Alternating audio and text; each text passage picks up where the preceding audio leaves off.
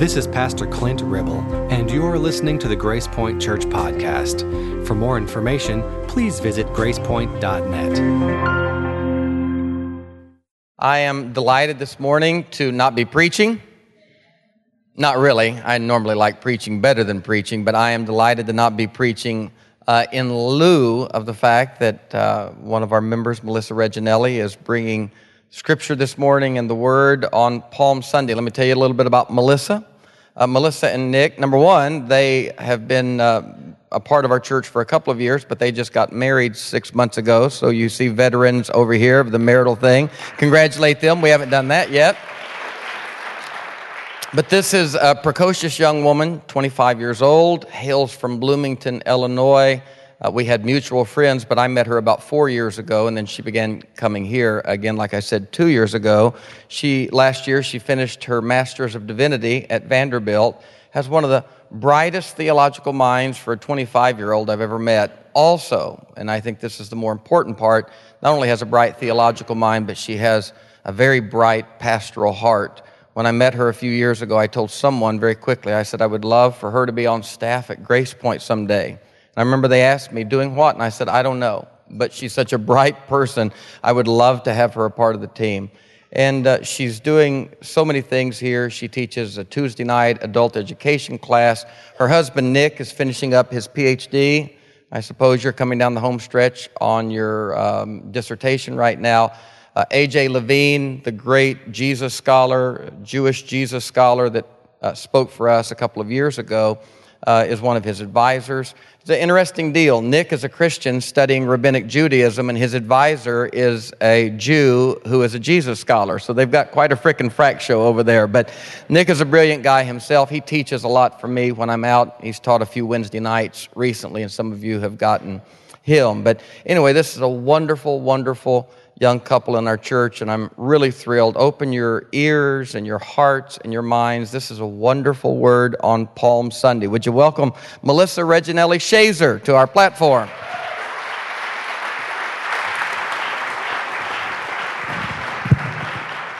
Good morning. Can you all hear me okay? Thank you, Stan, for that introduction. Uh, let's open today with prayer. Will you all pray with me? God, we thank you. Lord, we thank you for today. We thank you for Holy Week. God, we ask that today, as all of us are gathered together, Lord, that you would speak to us, that you would be present with us in our minds and our hearts and in our bodies, Lord. Give us messages about our belovedness and help us to grasp these concepts in a new and enlightening way today, Lord. We ask this in your Son's name. Amen. Well, happy Palm Sunday, everyone. We're leading into Easter. We're going into Holy Week, and we've been in this Lenten season for 33 days now. As I was preparing this sermon, I've had quite a bit of time to prepare it. So I started thinking back on memories and images and themes that I have in my mind of Palm Sunday. So I grew up Episcopalian, a very liturgical church. Did anyone else grow up Catholic, Lutheran, Episcopalian? Uh, yeah, very strong liturgical churches that have sacramental moments throughout the Holy Week and throughout the Lenten season to demarcate the meaning of those days for us. I was able to talk also with um, some people who had less liturgically based uh, churches and backgrounds. And as they were growing up, they said that really East, uh, Palm Sunday was more tied in with Easter. They even called it warm up Sunday Palm Sunday as warm up Sunday to Easter. So they would have a passion play, perhaps. And during the passion play on Easter Sunday, someone's uncle or dad would figure out a way to process down into Jerusalem. And that sliver of the passion play was their triumphal entry their Palm Sunday. For us, as we were growing up, I remember these really bright, sunny, beautiful Palm Sundays, and they would give us these palms that were really long. And I remember kind of peeling mine apart during the service. and uh, eventually, they would teach us to fold it into the shape of a cross. I remember standing outside and we waved the crosses. There was a sort of procession, and my brother started jabbing me with that. Um, and uh, throughout all of these, these memories and these images, I don't think that I ever really rooted myself in the meaning of Palm Sunday. I never really understood the theological purpose of it, never fully understood why Jesus was going into Jerusalem that day, um, how that was foretold, and really what the significance was for it. So today, that's what I want to do. I want us to look at what, why was Jesus going into Jerusalem on this particular fateful day and look at what it means for us to live in a similar way. So, in order to do this, I think that we need to drop back actually pretty far in Jesus' life to Luke 1. Uh, so, Jesus actually isn't even on the scene yet. This is really only Mary, and thus far we've had a prediction of Jesus' death or Jesus' birth, and that's really it. So, Jesus is being formed in Mary's womb, and we get the first image and vision of God that will come in the form of Jesus. So, verses 26 through 29 of Luke 1. Uh, in the sixth month, the angel Gabriel was sent from God to a city of Galilee named Nazareth to a virgin betrothed to a man whose name was Joseph of the house of David. And the virgin's name was Mary. And he came to her and he said, Greetings, O favored one. The Lord is with you. But she was greatly troubled at the saying and tried to discern what sort of greeting this may be.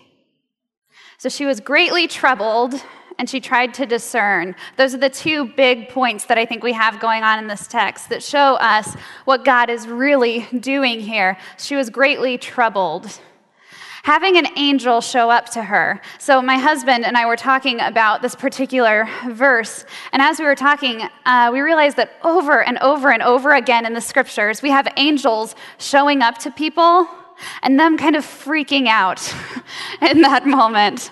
Usually, the angel has to greet them by saying, like, calm down, peace be with you, fear not.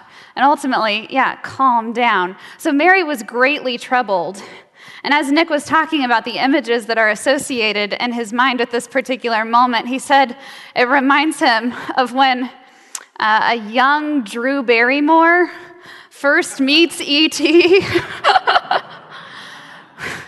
she goes running into her brother's bedroom, and E.T. is standing there, and she is standing there and screams, ah!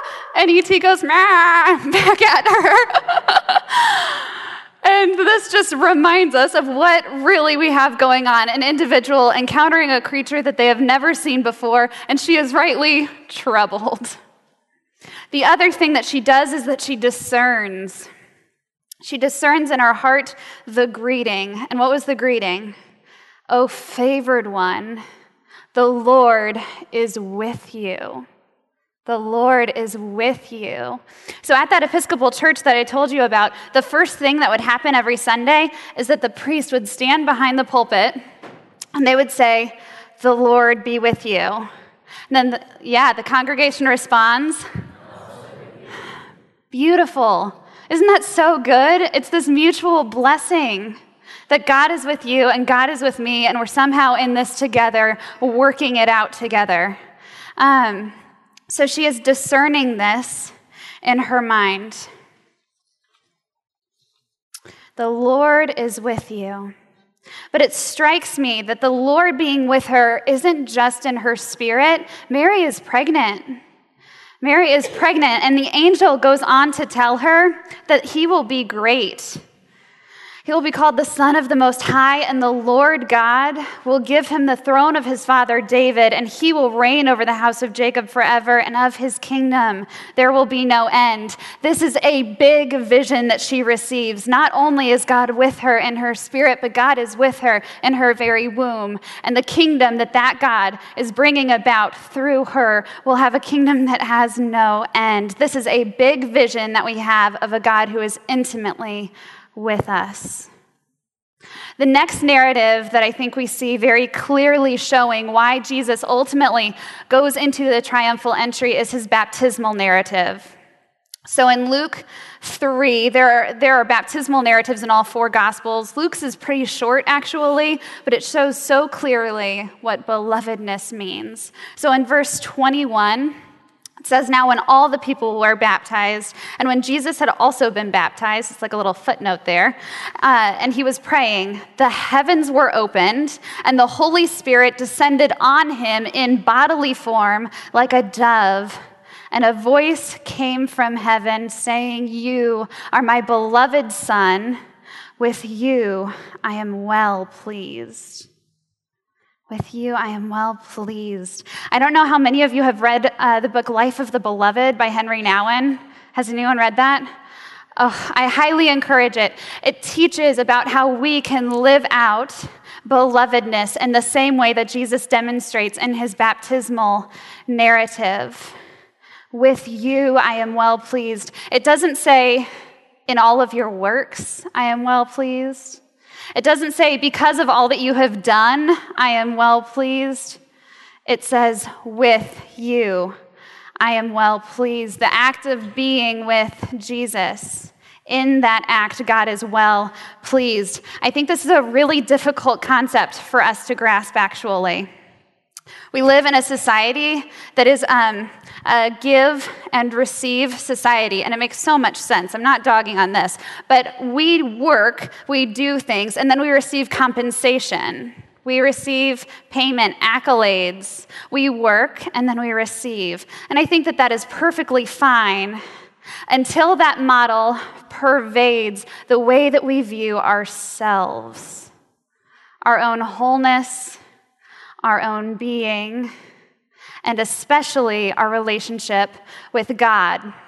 And this isn't just a modern thing that has happened. This isn't like in the last 10 years, people have started working for their faith. Uh, uh, during the Tuesday night class here at Grace Point, uh, just a few months ago, we were talking about the Reformation. So we're in the 16th century, and we were talking about Martin Luther.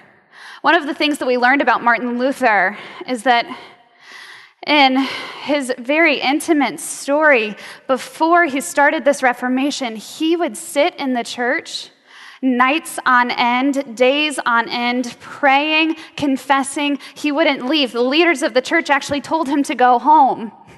But he wouldn't leave because he was terrified that the work that he had done would not suffice for him to have a whole, reconciled, beloved relationship with God. And don't we see that so often now? We work and we strive and we toil and we do our best to try to earn our belovedness.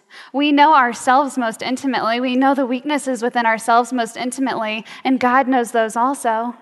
So we try to perfect them, we try to change them, and therefore earn right relationship and belovedness with God. But I think that the moment that we're able to step back from that strife, that is the moment in which we can actually hear the whisper, hear that quiet voice that says, You are my beloved.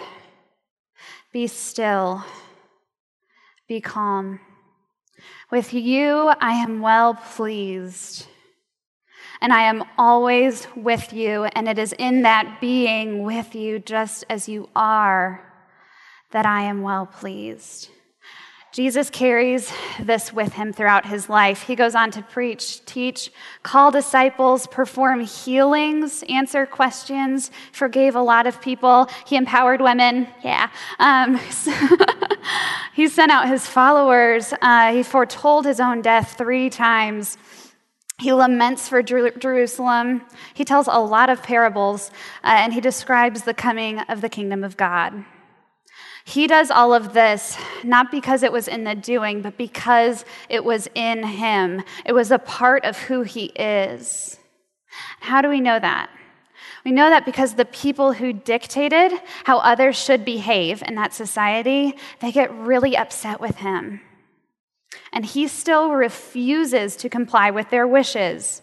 And this is really early on. In Luke 9, 10 chapters before the triumphal entry, Jesus tells his disciples twice that he is going to be delivered into the hands of the political leaders, that he will endure suffering and rejection, and ultimately that he will die, but that he will be raised again. Jesus' identity is not in his doing, it's in his being. It's in his knowledge that he's so beloved by God that he can endure that suffering, that persecution, that death by Roman officials, and scorn by society, and ultimately God will still resurrect him. That God loves him enough to never leave him nor forsake him, and therefore Jesus could follow through on his call to being in the world. This all leads up to Palm Sunday, to this triumphal entry story. Every gospel provides an account of the triumphal entry. I chose to go with Luke's because I love his theology. It is um, a small side note Matthew, Mark, and Luke, none of them actually include palms. That's only in John. We're going to forego that. That's okay. We're going to stick with Luke's because Luke's theology is so good. Um, so let's go there right now. This is Luke 19, verses 28 through 40. Um, and this is what we have. And when he had said these things, he went on ahead, going up to Jerusalem. When he drew near to Bethphage and Bethany at the mount that is called Olivet, he sent two of his disciples, and he said, Go into the village in front of you, where on entering you'll find a colt tied on which no one has ever yet sat untie it, and bring it here. If anyone asks you, Why are you untying it? you shall say this The Lord has need of it.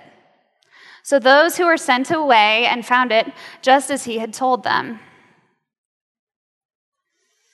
And as they were hmm, and as they were untying the colt, its owner said to them, Why are you untying the colt?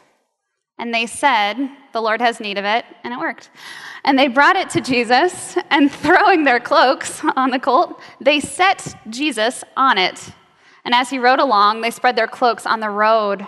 And as he was drawing near, already on the way down the Mount of Olives, the whole multitude of his disciples, they began to rejoice and praise God with a loud voice for all of the mighty works that they had seen saying, Blessed is the King who comes in the name of the Lord, peace in heaven and glory in the highest. And some of the Pharisees in the crowd said to him, Teacher, Rabbi, rebuke your disciples. And he answered, I tell you, if these were silent, the very stones would cry out. The very stones would cry out. So in this text, we have Jesus sitting on a colt and he has the multitude of his disciples that he has gathered throughout his ministry crying out, praising him. And the Pharisees say, Stop that. Tell them to be quiet. Not only was it perhaps bothersome or annoying, but it could even maybe hint at uh, insurrection to be calling him the king who comes in the name of the Lord. So they're saying this isn't okay. And Jesus, rather than uh, being okay with what they're saying, rather than complying, he tells them, If these beloved ones of mine were silent, even the stones would cry out the stones would cry out. This is a really uh, weird phrase to read, actually. Let's be honest. Uh, I haven't ever seen any stones cry out. We're around them all the time. I've never seen that happen before. Jesus was doing something really, really big here, though, and we need to go to other places in the text to figure out what that really was.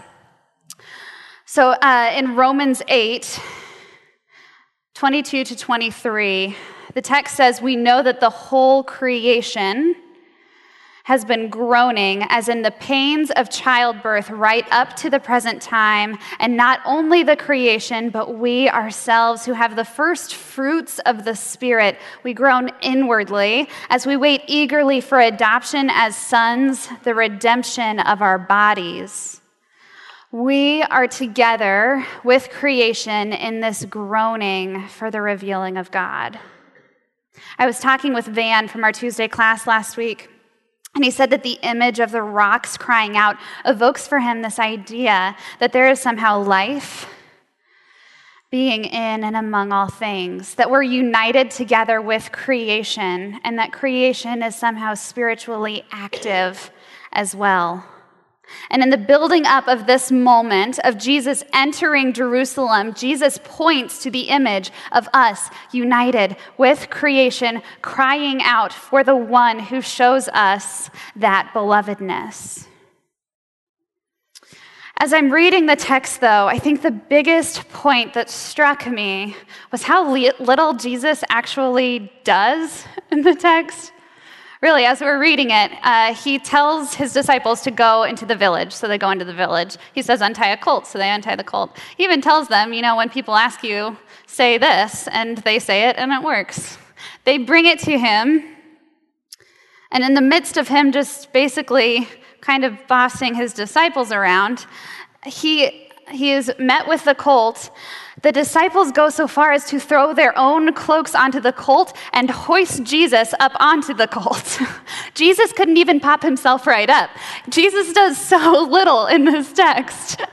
It, it really is kind of striking, especially given that throughout the gospel, he's been doing so much. So much has been coming toward this moment.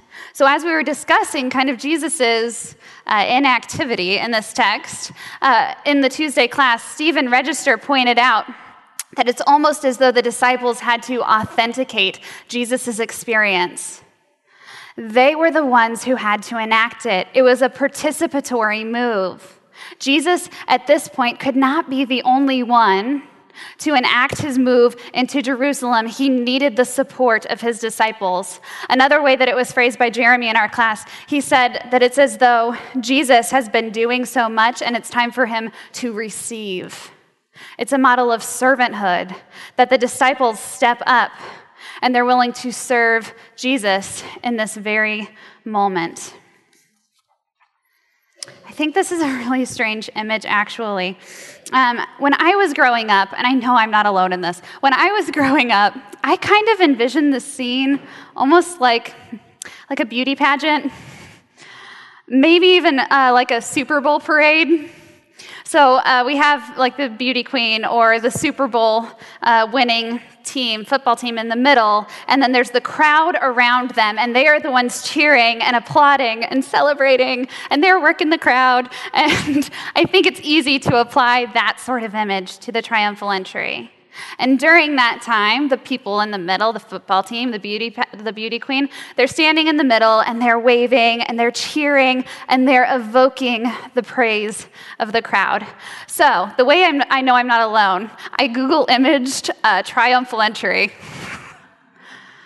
I was just curious, what do people think about this? And I found two common themes throughout all of the images.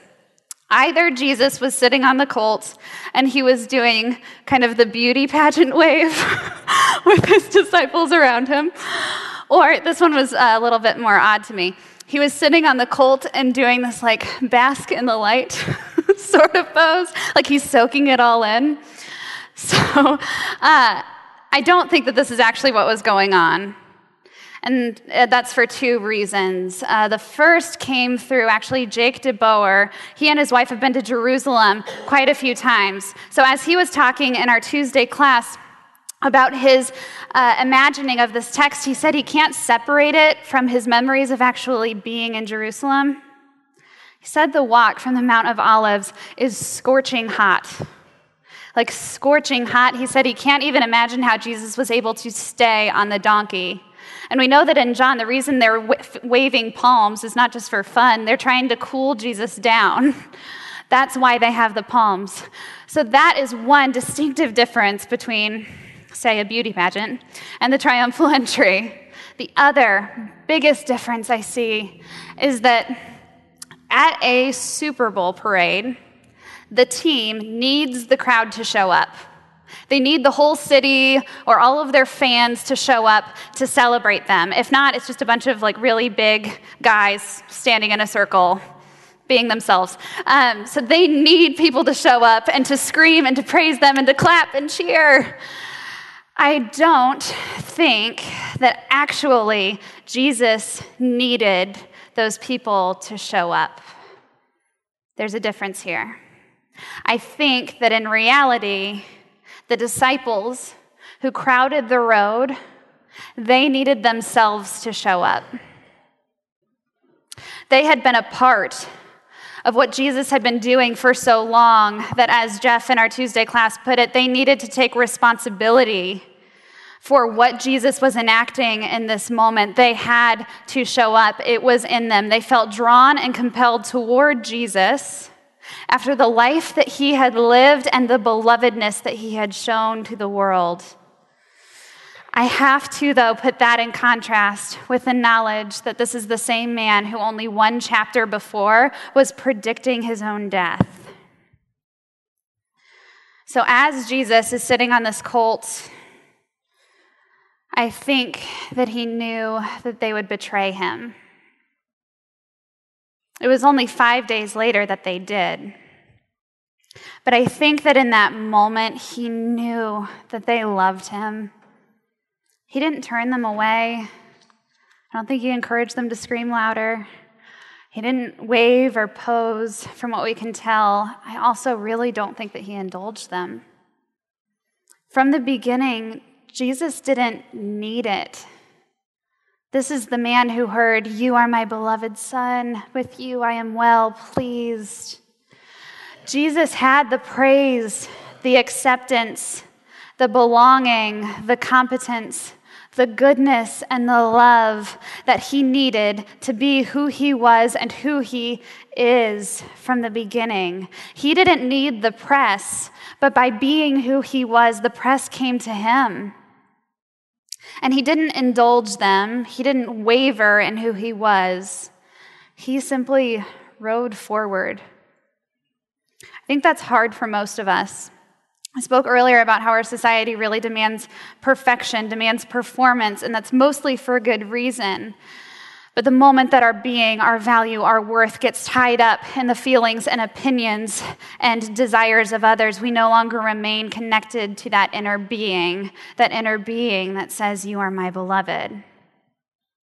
This reminded me of a time that I was in divinity school. So I applied to do chaplaincy at, during my first year of divinity school, and uh, I got placed at a children's hospital. I had no clue what I was getting myself into. And on the first week, as I walked in there, I had all of the stresses, anxieties, concerns that uh, really anyone has going into a new job, but also knowing that it would be a bit more sensitive of a job. I was feeling all of those concerns, wondering really if I would be able to make it throughout the course of that unit. After the first week, after seeing the amount of trauma and illness and sadness and suffering, that was happening, there was no longer a sense that I was choosing to do something so much as it was coming out of my being. I think all of us have these moments when something happens to our being, often in the face of suffering, when we are called to live in a different way. For us to remain us, for me to remain me, I have to do something. And I think that this is what Jesus shows us over and over and over again. Jesus has a very clear sense of direction for where he's going throughout the Gospels. The disciples often are just like bumbling around trying to figure out what's going on. Jesus knows where he's going, there's a trajectory for him. The most illustrative, or one of my favorite texts that shows this, is the Transfiguration story in Luke. So if we could pull that up, Luke chapter 9, verses 28 through 36. The text says, Now, about eight days after these sayings, he took with him Peter and John and James. They went up onto the mountain to pray. And as he was praying, the appearance, uh, the appearance of Jesus' face was altered, and his clothing became dazzling white. And behold, two men were talking with him Moses and Elijah, who appeared in glory and spoke of his departure, which he was about to accomplish at Jerusalem. Now, Peter and those who were with him were heavy with sleep, but when they became fully awake, they saw his glory and the two men who stood with him, and the men were parting from him. So Peter said to Jesus, Master, it is good that we are here. Let us make three tents one for you, one for Moses, one for Elijah. Not really knowing what he said. As he was saying these things, a cloud came and overshadowed them, and they were afraid as they entered the cloud. And a voice came out of the cloud saying, This is my son, my beloved, listen to him. And when the voice had spoken, Jesus was found alone. And they kept silent, and they told no one in those days anything of what they had seen. This is my son, my beloved. Jesus in this text clearly knows what he is doing when he goes up to that mountain. That was not a simple decision for him to make. He didn't just decide to take a stroll up the mountain, he knew where he was going. The disciples didn't. They didn't know from the beginning, they didn't know once they were up there. But Jesus, out of his being, had a sense of direction about where to go. And I mean, the disciples, while they're up there, they're seeing Moses and Elijah. And Peter's first thought is to like set up tents so that they can go camping. He did not get it at all. he did not get what was going on. It's the difference between doing and being. This was coming out of Jesus's being. I uh, chose the Transfiguration story on purpose because it leads us into why Jesus ultimately ended up. Uh, at the uh, triumphal entry. So the transfiguration is in chapter 9. Ten chapters later, we have the triumphal entry. So the text says in verse 30 of chapter 9 And behold, two men were talking with him, Moses and Elijah, who appeared in glory and spoke of his departure which he was about to accomplish at Jerusalem. This was so foretold. Even before the transfiguration, Jesus is predicting his own death. He predicts it twice before the transfiguration even happens. The gospel writers know what they're doing. They're giving us hints. They're demar- demarcating those moments so that we will be clued in to the fact that Jesus knew long before he ended up in Jerusalem what would happen. And so the story goes on. He ends up on the road from the Mount of Olives to Jerusalem on this fateful day, living out his deeply held belovedness. He had to go to Jerusalem. He knew all that would happen. He voiced it on numerous occasions, and yet he still chose to go because the risk of him suffering and losing his life could never touch or tarnish the knowledge of his belovedness. Psalm 27, 1 through 4, encompasses this sense of calling in the, in the face of suffering and death really beautifully. It says, The Lord is my light and my salvation. Whom shall I fear? The Lord is the stronghold of my life. Of whom shall I be afraid? When evildoers assail me to eat up my flesh, my adversaries and foes, it is they who stumble and fall. Though an army encamp against me, my heart shall not fear. Though war rise against me, yet I will be confident. One thing have I asked of the Lord that I will seek after, that I may dwell in the house of the Lord all the days of my life, to gaze upon the beauty of the Lord and to meditate in his temple. Who would Jesus fear? Over and over again throughout his life, we see him being reminded of his belovedness, and then he demonstrates it. He shows us his belovedness, and a part of that belovedness is his knowledge that he is safe. He is safe in the everlasting presence and love of God. And this is hard for us. This is a hard thing, not only for us to grasp, but for us to remember, for us to hold. One of my favorite positive psychologists, Shawn Achor, he's a professor at Harvard, he talks about the inability of us to feel the sense of satisfaction, to feel the sense of, of contentness and even happiness.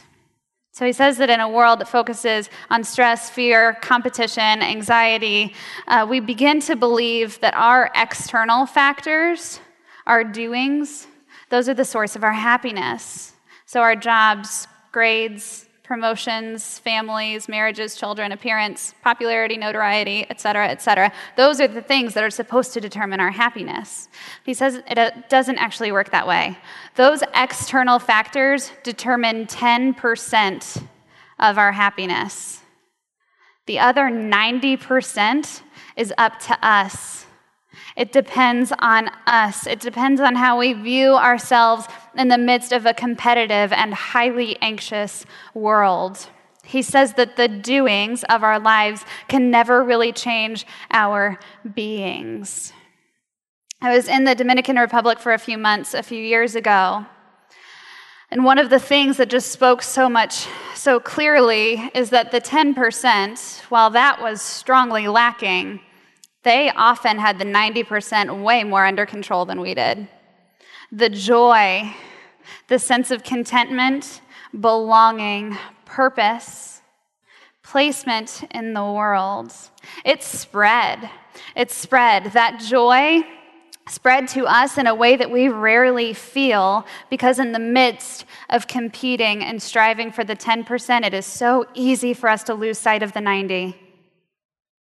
It is so easy for us to lose sight of it. The work and the toil and the strife that we endure ultimately will not open up the clouds and produce a voice that says, You are the beloved. It never will. Our promotions and raises and titles and offices will not whisper that promise I will never leave you nor forsake you. We have to get beyond it. If we are ever to embrace the belovedness that God communicates throughout the scriptures and specifically through Jesus, his son, we cannot stay trapped in the doing. We will get burned out. Chris Hauser from our Tuesday night class, where are you? You're in here. There we go. Um, Chris Hauser from our Tuesday class sent me a message about the Encounter Weekend, led by a guy named Derek Watson. Has anyone participated in the Encounter Weekend in here? Yeah, so on the third day of the Encounter Weekend, they produce uh, this model of be, do, have versus do, have, be. That can be a bit of a mouthful, so I think we have some slides to uh, give us a visual. So the do, have, be model would look something maybe like this. You reach your sales quota. Yes, you reach your sales quota so that you can make more money, which is a have, so you can have more money, so that you can be accepted, loved, secure, safe, etc., etc. The do then produces a have, which then fulfills us in our being. That happiness never really lasts, though. What happens once you reach your sales quota you get another one. That's what always happens. Once you reach your sales quota, once you do the most that you need to do, you are always given another one. So our brains are constantly on this spinning cycle that is telling us that we have a goal. And once we reach that goal, we'll be able to celebrate. We don't actually celebrate, we get a fleeting moment of contentment before we have another goal to reach. So our minds go back to that anxiety, insecurity, fear, concern, strife, and toil that we've been discussing. The be, do, have model, on the other hand, gives us a different framework to understand what Jesus was doing throughout his life and into his resurrection. So the encounter works Philippians 2 1 through 7 really beautifully to illustrate this be, do, have model. Um, but I decided to be a little bit creative, so I looked one verse later. And Philippians 2 8 through 11 does the same thing. So let's look at this text. And being found in human form, he humbled himself by becoming obedient to the point of death, even death on a cross. Therefore, God has highly exalted him and bestowed on him the name that is above every name. So, at the name of Jesus, every knee should bow in heaven and on earth and under the earth, and every tongue confess that Jesus Christ is Lord to the glory of God the Father. Jesus is being found in human form. He starts with the be, and then he humbles himself. He does the humbling to the point of death, even death on a cross. And finally, God exalts him so that he could have the name above all names, the honor that simply in Jesus' name every knee will bow in heaven, on earth, in creation, under the earth. Be, do, have. Jesus knew it. Deep in his being, he knew it. While all his disciples gathered around the road shouting, Blessed is the one who comes in the name of the Lord, Hosanna in the highest, Jesus knew it. And not only did Jesus know his belovedness, his call to be, while he sat on that colt during the triumphal entry, but he knew it in his suffering, and he knew it in his death, and he knew it in his resurrection. At the Mount of Olives in Luke 22, as Jesus is praying, the text says, He withdrew from them about a stone's throw, and he knelt down and prayed, saying, Father, if you are willing, remove this cup from me. Nevertheless, not my will, but yours be done. And there appeared to him an angel from heaven, strengthening him. And being in agony, he prayed more earnestly and his sweat became like great drops of blood falling down to the ground. This cup, this burden, this gift, this purpose. Out of Jesus' belovedness comes a call to do what he has known he would do all along, and he asks God to remove it we see Jesus question the cost of his belovedness in a tender, humble, and terrified way. And how does God respond? An angel for strengthening. God does not eradicate belovedness in the midst of questioning, in the midst of doubt in the midst of skepticism and concern and fear, God does not eradicate belovedness. Rather, God sends a comforter, a strengthener, to remind Jesus of the enduring power of his belovedness and the fleeting power of death.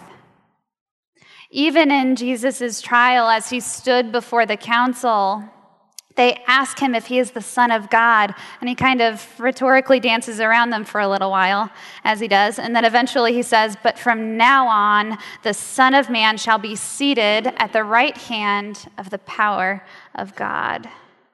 From now on, Jesus is claiming his belovedness in the face of death before death ever strikes him. And when it does, as he is hanging on the cross between two other men, and the sun is setting, and Jesus reaches his final moment in his first life, he cries out, Father, into your hands I commit my spirit. The spirit that was always claimed by God, that was God, returned home to the one who called it beloved. And Jesus, throughout the whole process, endures continually as the beloved Son of God. The triumphal entry, Palm Sunday, this is the inaugural moment. Every moment of Jesus' being, even his conception, it's been marked by his belovedness. Mary, God is with you. You are my beloved Son. With you I am well pleased. This is my beloved. Listen to him. These moments define Jesus' beingness throughout his life, and it is only through that being that any of his doings found meaning. He had to first be the beloved child of God. I want to move into a time of contemplation during this time, I want us to think about what it means for us to be beloved children of God, for us to live in the way that Christ lived, and for us to find at the end of it all what it is that calls us beloved in our very being. I'll start with a poem and then we'll have a time of guided contemplation. Go ahead and get comfortable. This poem is called Love After Love, and it's by Derek Walcott. The time will come when, with elation, you will greet yourself arriving at your own door, in your own mirror, and each will smile at the other's welcome and say, Sit here, eat. You will love again the stranger who was yourself. Give wine, give bread, give back your heart to itself, to the stranger who has loved you all your life, whom you ignored for another who knows you by heart. Take down the love letters from the bookshelf, the photographs, the desperate notes. Peel your own image from the mirror. Sit, feast on your life.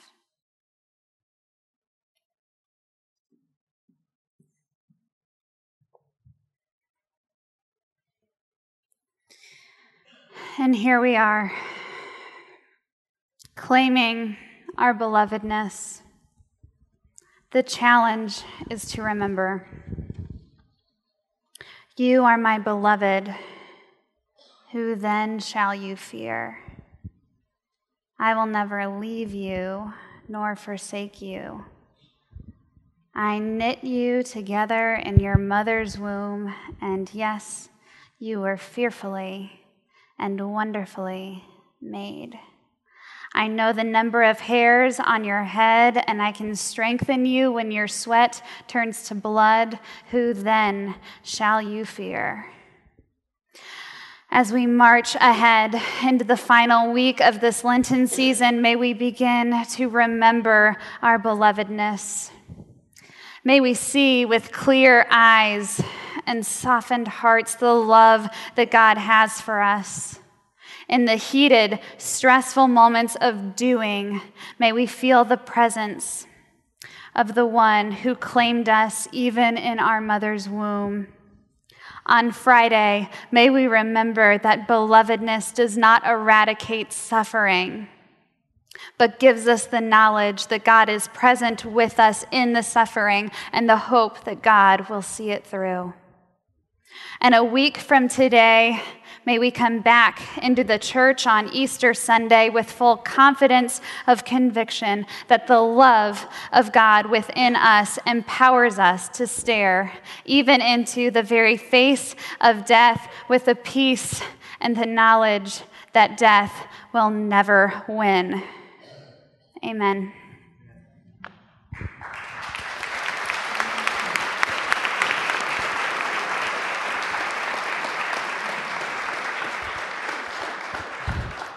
Amen. Thank you, Melissa. What a wonderful word to head into Holy Week with. Please, please carry this word with you. I couldn't help but think when we were coming back from Haiti, and I asked my son a few months ago, what was it that struck you most about those Christians there? And in the middle of the deprivation, the pain, the sorrow, abject suffering, he reflected. We were sitting there in the plane, and he said, I think the thing that was most shocking was all of the laughter. I didn't expect the laughter. In any setting, people can drive down into the being of life. What a wonderful, wonderful word. I will not look at Jesus the same coming into Jerusalem. Next Sunday, Easter, bring friends, bring family. Let's come together and let's celebrate the resurrection of our Lord. Two services, 9 and 1045. You know that, so we're going to have a wonderful, wonderful time next week.